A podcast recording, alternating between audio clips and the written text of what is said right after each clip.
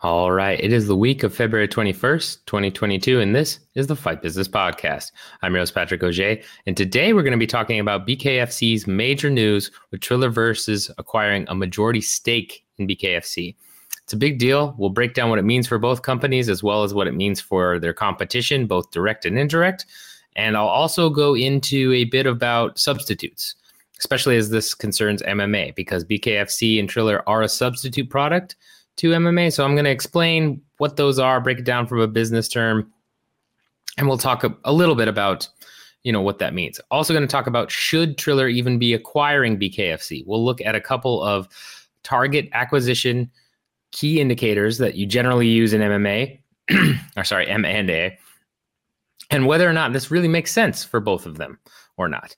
That's going to be all for this episode. If you can't tell, my voice is a little bit lower. I am still sick with whatever's going on. But I'm going to power through. We're going to make it a shorter episode. Timestamps below as always, and let's go ahead and dive right in. All right. So the big topic for today's show: BKFC selling its majority stake to TrillerVerz. This was first reported by my man Blaine Henry. So shout out to him. If you don't follow him over at the Fight Library um, or on Twitter, you, you totally should. Great dude. This was a big story for him to break. So shout out to him. Uh, Dave Feldman then went on the MMA Hour with Ariel Helwani, where he spoke more about this. Uh, looking at a MMA fighting article here with some quotes from Feldman from the MMA Hour, and I quote: "We grew this thing to a point where we thought that we got it as far as we could take it by ourselves right now."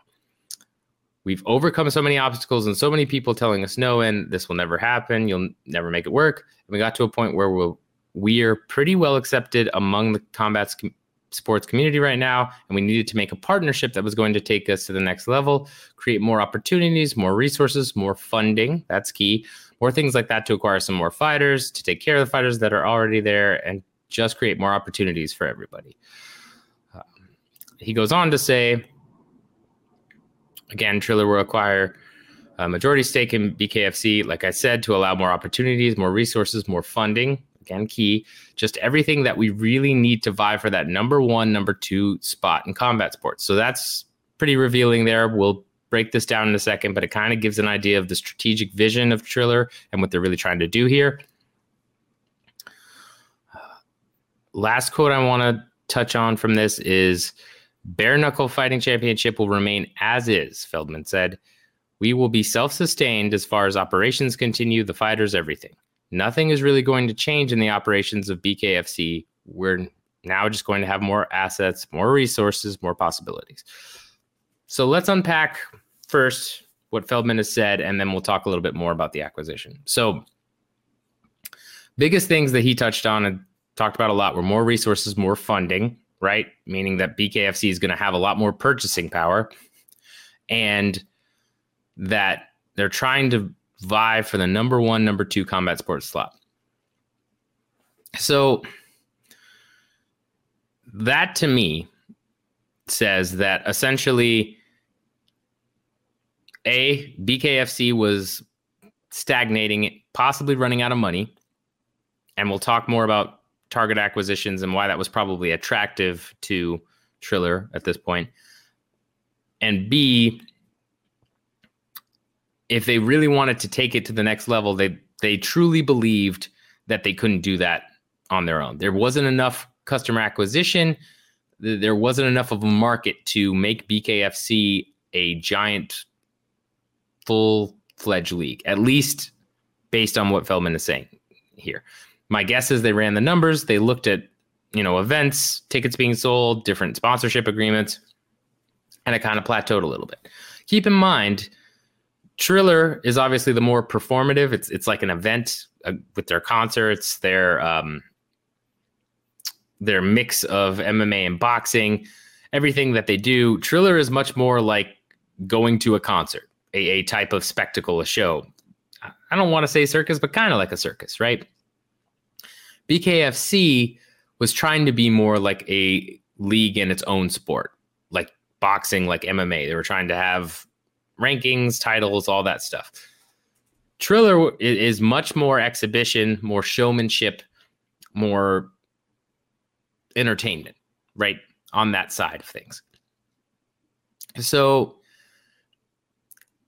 it makes sense that in a lot of ways that Triller would look to acquire something a little bit more standardized, something that appears to be more like a league. Um, and and we'll get into why in a minute here, but based on Feldman and everything that he said, it's it's pretty obvious that this was kind of a hey, this paycheck's probably going to be better than what Triller or I'm sorry, than what BKFC can do on its own. Right. Um, that happens a lot in mergers and acquisitions. Um, you've got a company that has a niche, is the best at their niche, but the niche has a limited market. And the problem, if you're in that particular situation while you're still in the ramp up and growth phase, is there aren't a lot of levers you can pull and you don't have enough funding and revenue, which again, Feldman mentioned funding multiple times, to go out and acquire certain other companies to help you get new products and develop new products or services that can continue your growth. Make no mistake, Triller is buying BKFC under the expectation that BKFC will help them continue to grow. That's what companies do. When you're in that hyper growth phase and when you're at a point where you believe you have the funding and you have a good target, you're looking at finding something that can push your growth and your profitability and all of that higher. Now, BKFC could have, again, continued on its own, could have tried to develop new gimmicks, new things to try and win people over, try to expand the market, see if there were any ways they could get new customers acquired that may like MMA or, or boxing and get them into bare knuckle fighting. But it, it probably was in their own internal meetings and discussions, not not necessarily not feasible, but probably would have been an uphill battle that may not have been worth it for people higher up in the company. That's another thing. If you're a founder and you start a com- company, you put a ton of work into it, you get a growth, you, you get going, and you hit obstacles after obstacle after obstacle, and you run the numbers and they don't look great, and somebody comes along and says, Hey, we'll buy your company for this many cents on the dollar, or usually at a premium, right? uh, it's hard not to look at that and say, okay, you know what? I- am going to go ahead and sell. I worked for one particular company that I won't name uh, years back where they were booming for a long time. Um, they've been around about 10 years or so, or I think around 10, better close to 10, if not 10. Um, and they had crazy revenue growth. They had some unique product ideas kept going and going, and then they hit a wall. And when they hit that wall, they did their best to get over it. They had a lot of runway and things that they could, you know, utilize in terms of savings in the bank while they were trying to figure out how to compete. But eventually, that wall became insurmountable for them. But part of the reason it did was because the founder and the you know inner circle with that founder, I would assume most of the C suite made the decision and the board made a decision to sell part of their business to a very large, well known company and get paid a premium for it. That's how it goes. Now, could the founder have continued on and figured out? Yeah, there's a good chance, but would have been a lot of work and there's no guarantee it works out. Get an offer. I mean, it's it's hard. It's hard to turn down. Right? it, it's a tough decision. I do not envy any founder who is experiencing that growth and that revenue and then hits some stumbling blocks and has to make the call when somebody comes knocking and says, Hey, I'll just get rid of all your problems and pay you a ton of money for it. And we're talking about money where I don't know exactly what the founder of this particular company I was working with made, but my guess is enough he could easily retire. He could easily just take that money and say, Cool, check it and just retire, never have to work again. It's tough.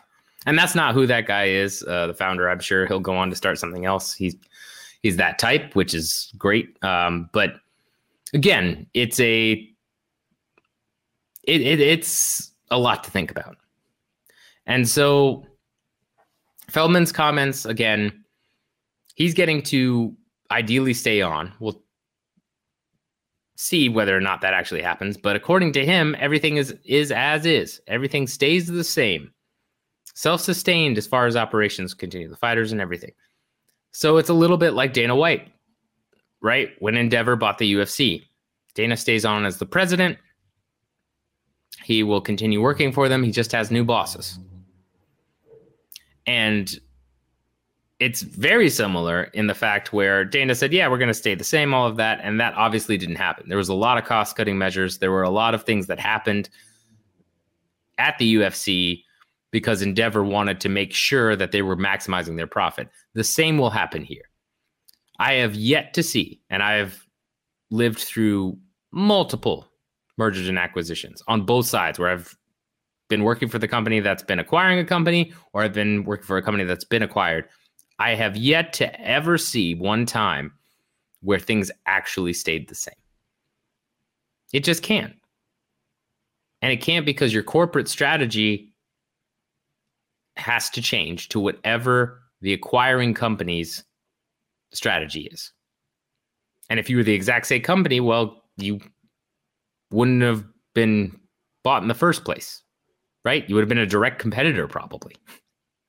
It always changes, always. So, yes, it will probably be gradual. There will probably be minor shifts. The product will appear the same to the consumer. That's important. But behind the scenes, things are going to be changing.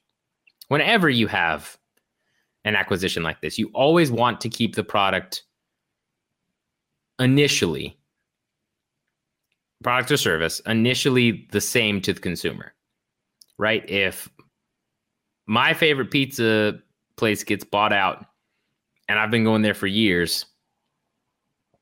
I don't want to go in the next day after it's been bought out, and all of a sudden the ingredients are all different. Everything looks different. It's all like, what? I come here because I love it, right? That's the thought. Now, in a year or two, well, well, we've decided to make some changes. We're going to optimize this. We're going to do this. Sure. And again, it could be six months, a year, depends on the acquiring company, but things always change and things will change outwardly to the consumer. If you don't believe me, you can go back and look at the UFC in 2014 and look at the way they ran things, cards, all that stuff, and then go to 2020 or 2019. It it changes. Right? I mean, it's it's just how it goes. Look at the look at the international fight week of 2015 and the International Fight Week of 2016. It broke my heart. The the way the International Fight Week of the UFC used to be compared to what it is now is night and day. And I guarantee you that wasn't just a UFC flipping the switch. I might I would assume that that's probably Endeavor like, hey, we need to cut costs. We need to do this instead. And and that's just how it goes, right? Um, but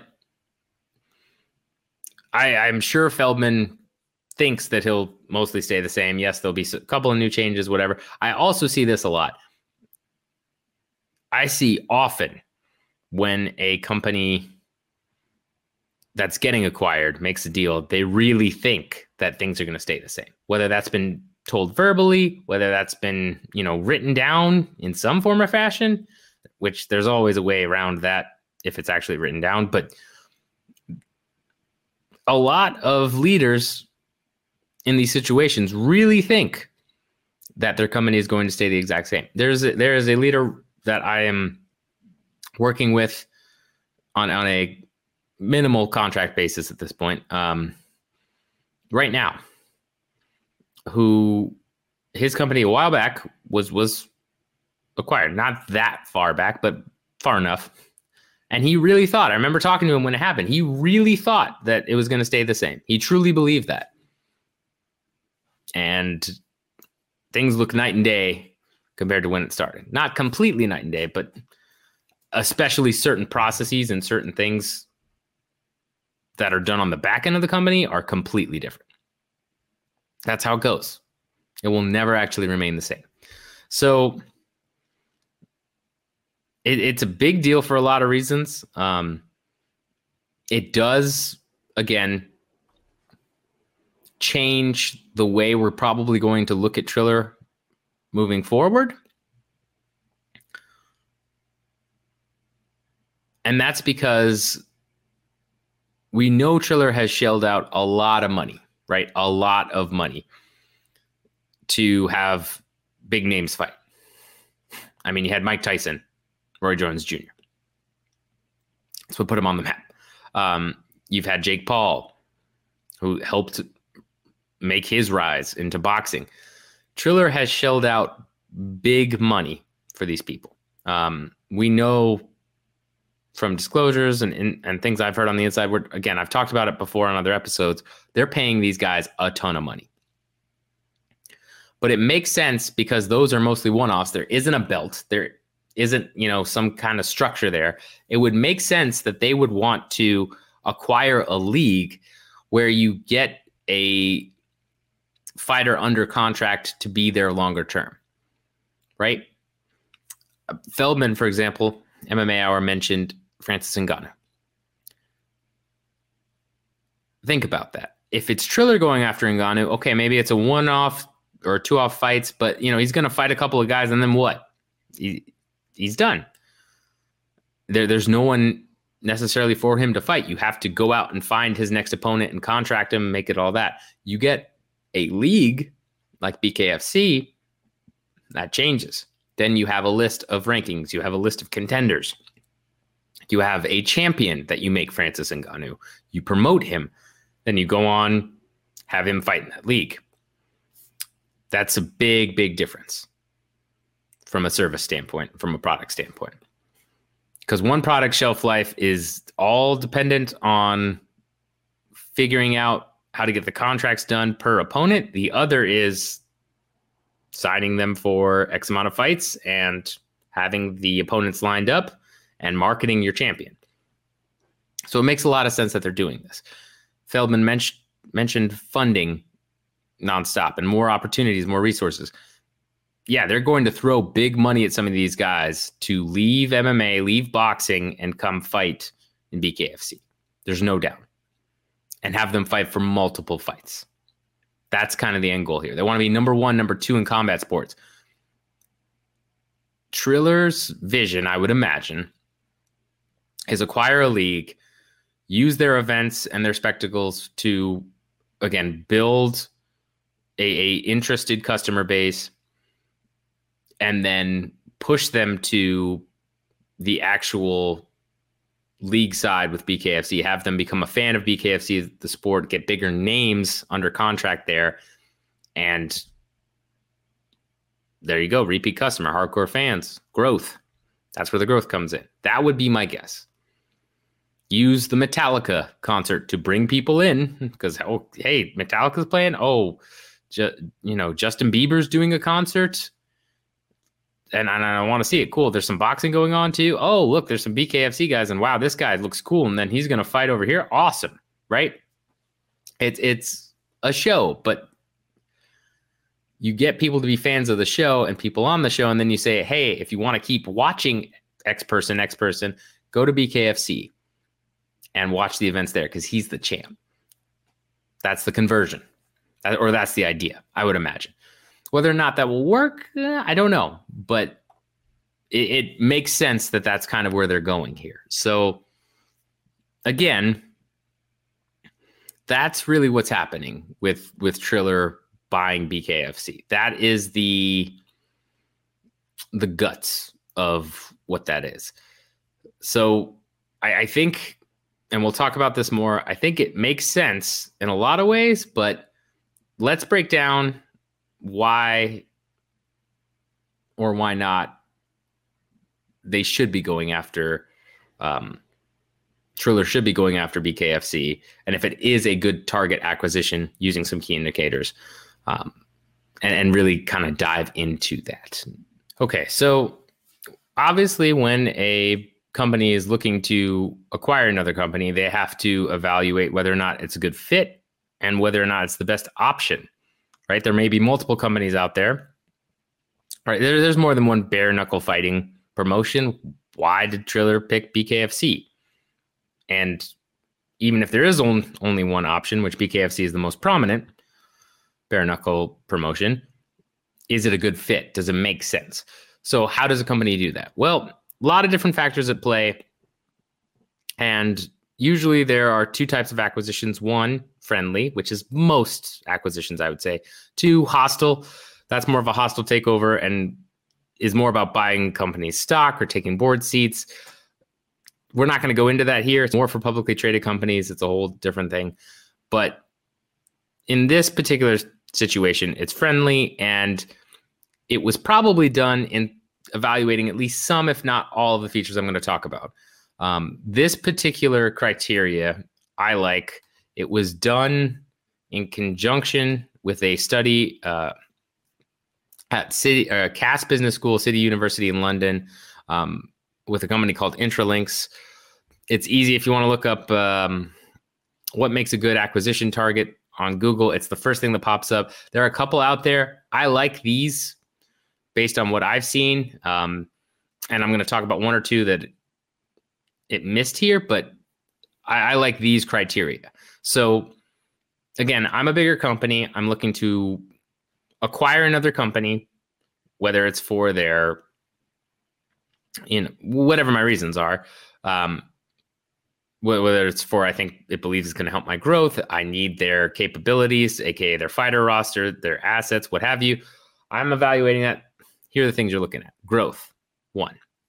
Um, usually, target companies have higher growth than non-targets. So, in this particular study, found between 1992 and 2014, the growth of target companies is 2.4 percentage points higher than that of non-targets yeah, you want to see growth to some extent. Now, Feldman's comments maybe made it sound like there wasn't as much growth as he would have liked, but there definitely has been growth for BKFC. It's there.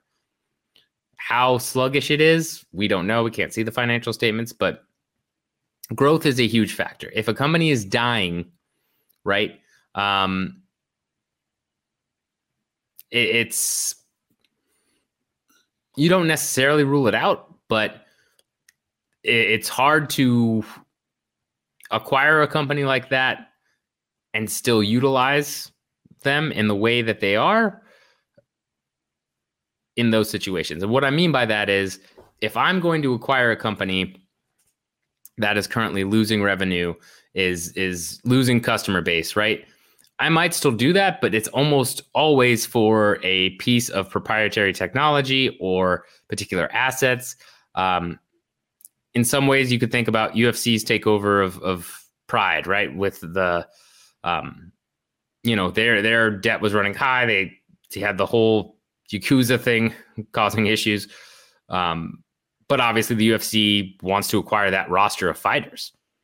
They want to, sweep them up and use that roster of fighters. So they buy them out, they take the the fighters, and then they kind of close down shop that's one reason you would acquire a company that doesn't have good growth. But growth is a main evaluating factor in any of these scenarios.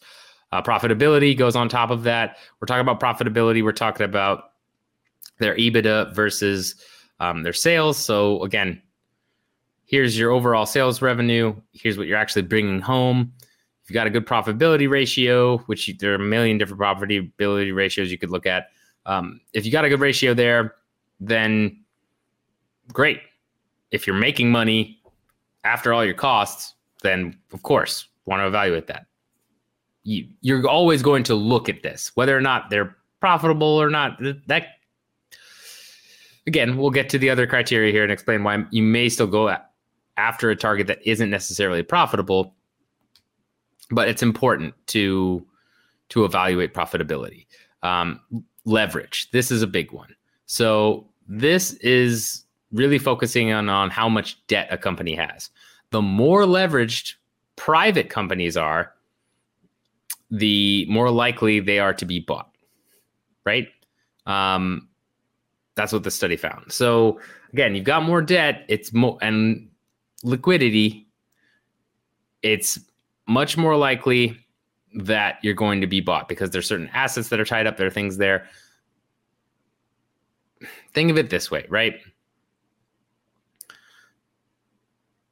If if you've acquired a bunch of debt, if you are using that debt to purchase variable things that it generally means you're using that debt not because you owe a bunch of money and you can't pay your bills and you're kind of stuck. It can mean that, but the more debt you have means the better your credit is with borrowing institutions, with investors, with other people, right? If think about it like if you've got a credit card right now, you probably have a borrowing limit where depending on your factors, yada yada yada, um, you have a borrowing limit, etc.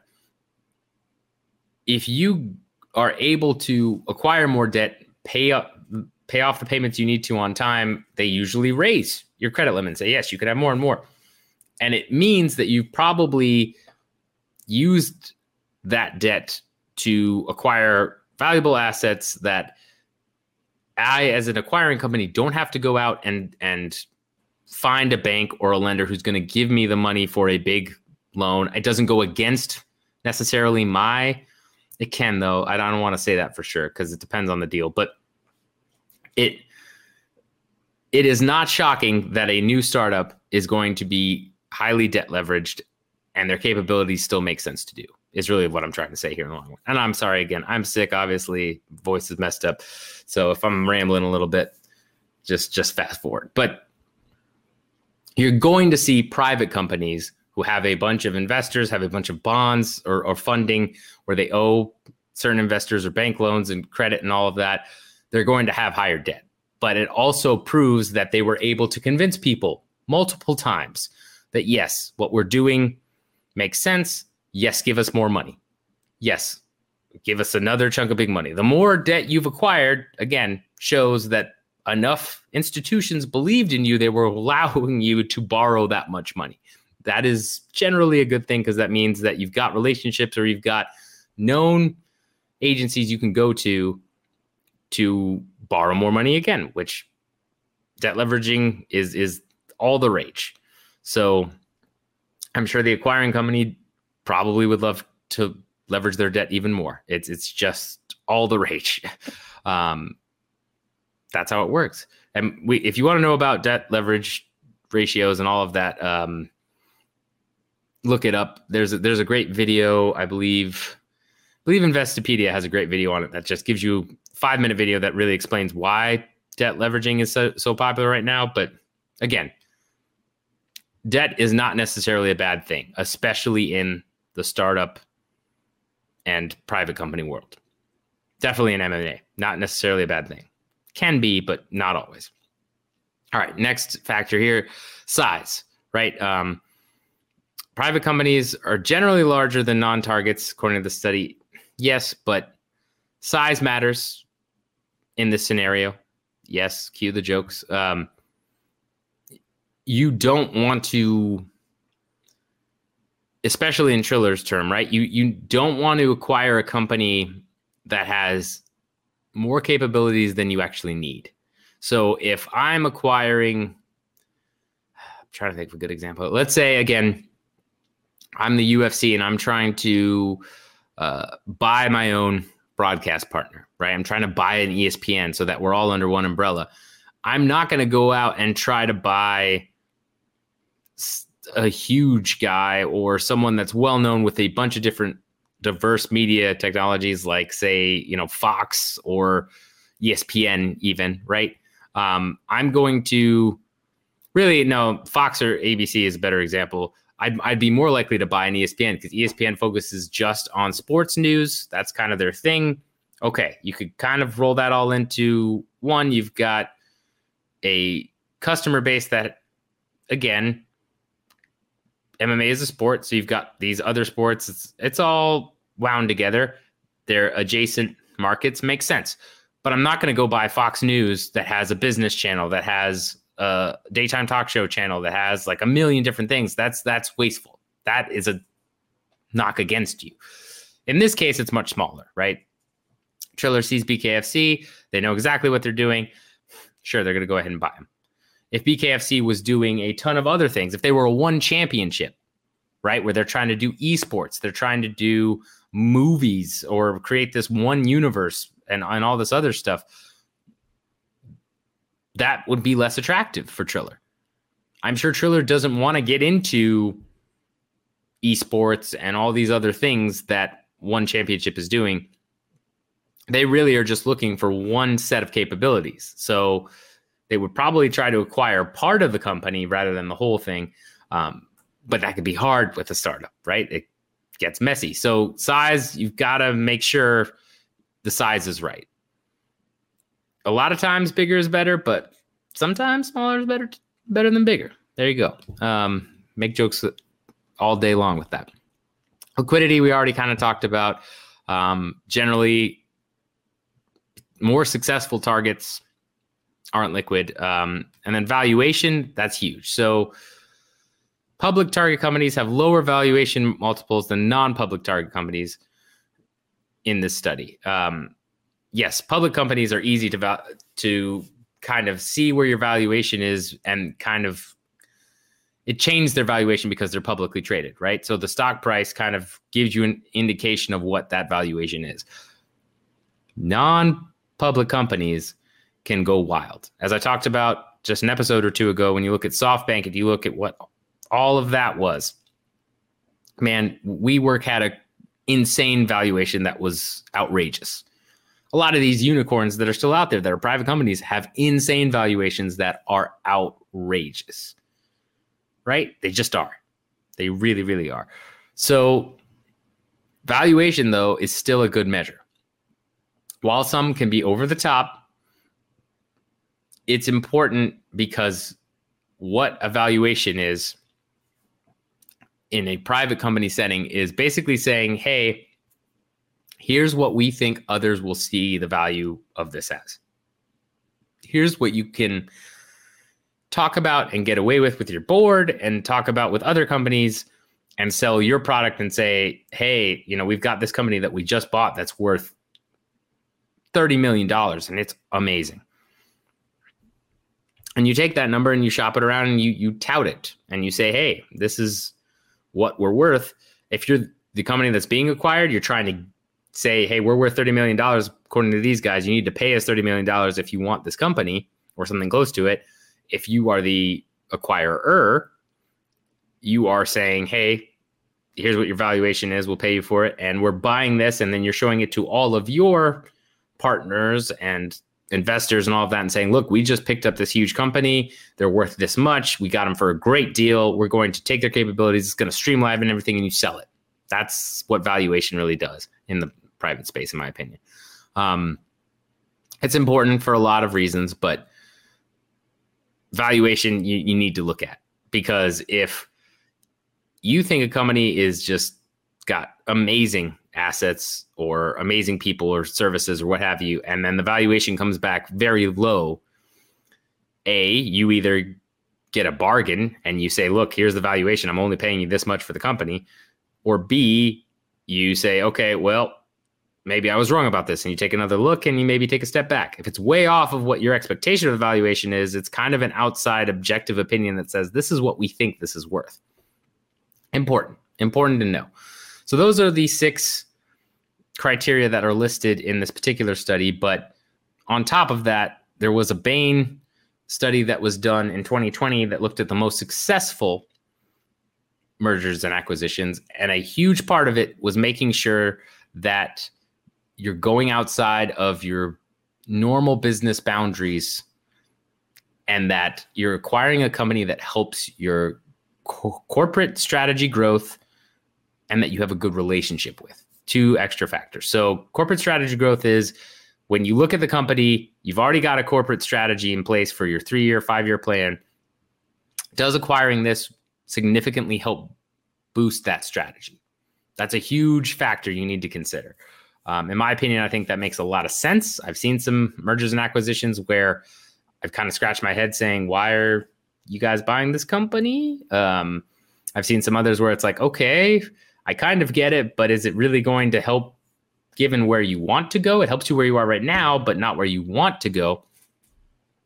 It's important that that strategy aligns because otherwise you're going to end up buying an expensive company that doesn't quite work out. You'll spin it off. Um, look up AOL, right? The guy that sold AOL for so much money and then bought it back for far cheaper.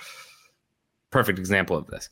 Um, and then relationships with companies being the other big factor. Generally, the most successful acquisitions are ones where you had an existing partnership and that partnership grew to eventually become an acquisition, right? It makes a lot of sense. You're able to, through a partnership, you're able to get a true sense of the company you're targeting. You have an idea in terms of what you really want to do with their assets as you get to know them more and you you don't get the sales pitch right so if triller is going in and acquiring bkfc but they've had a partnership for a while they're going to know how dave feldman runs things. They're going to know how their fighters feel. They're going to see the product probably see some behind the scenes stuff because they're partners. They might get some financial numbers that are valuable without having you know the sales pitch of opening up the books and saying look at how beautiful our numbers are right? You get to see some raw numbers. Those things are important. They're very important because make no mistake any type of merger and acquisition is a sale right? You're both trying to get on the same page trying to make it work but both sides are trying to make themselves look as attractive as possible to the other. It's like going on a first date. It's going to be a lot different than going on your 100th date with your girlfriend or wife. You're you're going to put some more effort into making sure that you know you put your best best self out there that you you know are, are saying the right things kind of being cautious presenting yourself in the best light now i'm not saying that people don't do that all the time in 100 states but uh, you know what i'm saying marriage and and long-term relationships you get into a groove people kind of let their guard down about certain quirks or things that they have about themselves. Same type of deal here. So in this particular case, Triller and BKFC didn't really have much of a relationship, right? Doesn't necessarily mean the acquisition will fail. It just means that they're losing, in my opinion, a, a factor that would have helped them. So, evaluating all those criteria, does it make sense for Triller to make this acquisition, right? So, let's see with what we know. Growth, based on Feldman's comments and what we've seen, we know there is some growth, but it's kind of slow. Profitability, we we can't know without looking into their books. Um, leverage, almost certainly they have high leverage because that's how all startup promotions work, especially one on the scale as BKFC. Size, I think it's a good size fit.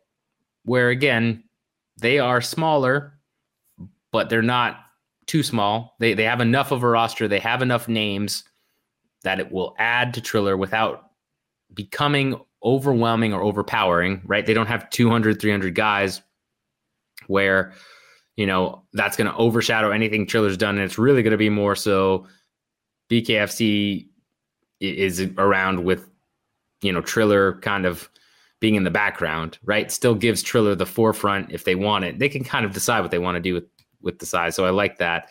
Um, liquidity, we won't know again, but almost certainly they're pretty illiquid. Valuation, we won't know. Um, I would imagine, you know, BKA probably, BKFC probably has a solid valuation, but fortunately, we can't see the books, so we we don't know any of that. Uh, relationship, I already mentioned, they don't really have a strong one going into this, so that's a little bit of a knock against them. And then uh, you know, does it help their corporate strategy? So if, as I said before, Triller's corporate strategy is to become that number one or number two combat sports promotion, yes, I, I believe it does because if that truly is Triller's goal, they need a leak. As I mentioned with the Francis Ngannou situation, they need something where it, it's a set product. It gives the marketability of of some of the people that they're signed or that they've signed. Right, it, it gives them a champion. Right now, they they don't have champions. They have one off fights that are entertaining and fun, but they're not, you know, don't have belts, don't have that kind of structure that they need to kind of get recurring revenue and build a loyal customer fan base that's going to keep coming back because they want to see Chad Mendes fight. They want to see uh, Paige VanZant fight. They want to see uh, Francis Ngannou if they were somehow able to acquire him. And with their resources and the money they're able to throw at some of their exhibition contests, you'd imagine they probably can get some bigger names into the BKFC ring, and that's that's huge. So I think it makes sense from a corporate strategy standpoint. So overall, I would say not a perfect fit, but I think it is a good fit, and it makes a lot of sense. Um, also takes away one of their indirect competitors, right? And we'll get to that in a minute about substitutions, but um, it, it takes away something that may have been hurting their bottom line because if you're choosing between a BKFC type of event that you're going to pay for and a Triller event, you probably have a shared customer base and there's disposable income. So makes makes sense from my book that this happens depending on how much they paid. That's always the key thing here. And that's something that you can't really know how good the deal is until you know how much they actually paid to acquire BKFC. And they're also going to open up BKFC's books and maybe they were given the sales pitch and it turns out, oh, we got a bunch of monster debt hiding here. We've got all this stuff. It can get real gross sometimes. Uh, the acquiring company can be very upset, but don't, not saying that's happening here, but it's all about the price, right? It, it's always about the price. Is, is it a good price point? If I paid $10 for all this, yeah, totally makes sense. If I paid 10 million, well, mm, maybe not. So on its surface, I think it makes enough sense. Depending on the price, was it a good deal? We may never know. See if any reports come out and we get actual numbers there. All right, so very quickly here, because I'm losing my voice, we're going to talk about substitutes.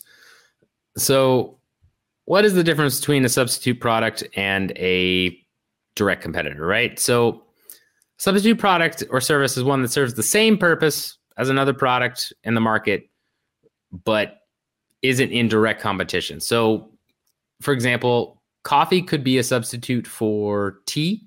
Uh, Uber could be a substitute for the bus, technically, if you have to pay for the bus, right? And it's a private company. Um, or for a scooter, transportation, that's a really good one.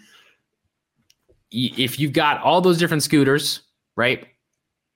If you live in a big city, you know what I'm talking about. If you don't, you probably heard of those little scooters like the birds or the whatever scooters where you've got a little scooter you can drive around, right? Let's say you got to go someplace 20 minutes away. You get there 20 minutes on a scooter, you can get there in seven or eight in a Lyft or Uber. They're Lyft and Uber are not competing against the scooter companies necessarily. Lyft tried, I think, at one point to have their own scooter, but but they're not really the same product. There's a bunch of different scooter companies that are are facing each other. And then there's Uber and Lyft, and a, I think a couple other ride sharing services still exist. I'm not 100 percent sure, depending on where you are, but but they're not direct competitors. But again, if I have disposable income and I need to get someplace, I may choose one over the other. And really, the way that substitutes impact other products and, and services are it, it affects based on your price point right it affects your your customer acquisition and it affects more the supply side. So I don't want to go too into to economics economics, but if I'm, you know, choosing between an Uber and a scooter and I decide, well, scooter's going to take me 20 minutes to get there, Uber is 5 and I really want to get there fast and the price difference is maybe $15, I can accept that $15 difference. Say, you know what? I really need to get there. I'll pay that $15 premium. I'll take the Uber. But let's say Uber raises their prices. And so now it's $25 more than the scooter. I might now say, well, that's too much. I'm going to go ahead and take the scooter instead. If I'm Uber, that negatively affected me because there's an, a separate option out there that somebody can take. This is important in combat sports for a couple of reasons. One, disposable income, right?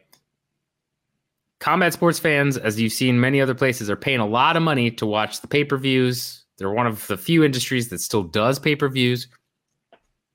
It it there's only so much disposable income people have.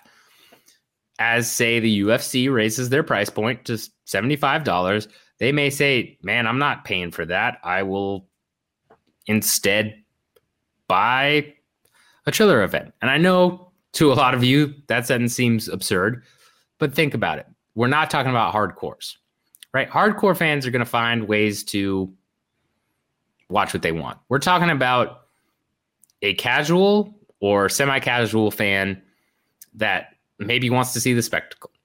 So imagine I don't follow MMA at all, right? I have friends that do, or I see things advertisements on the event. I have ESPN Plus, and I I don't really watch MMA, but I have it. I can if I want, but whatever. I see advertisements all the time. So I've got the big fight between Ngannou versus Gane, and I've got that's got a lot of hype around it, and I've got uh, I don't know over here a Triller event that's got a bunch of live performances by a ton of musical guests, um, and then you got Jake Paul in the main event and I'm a casual fan, this is just a hypothetical.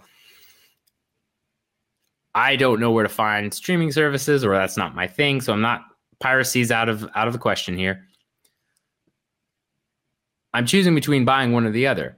I might say, well, I don't really know much about either. I've seen some packages, promo packages for each, and say, okay, maybe this one looks a little bit cooler, whatever. Maybe I think the Ngannou Gane one is a little bit cooler, but it's 75 bucks. The Triller one over here is only forty nine ninety nine. That's twenty five dollars. Well, you know what?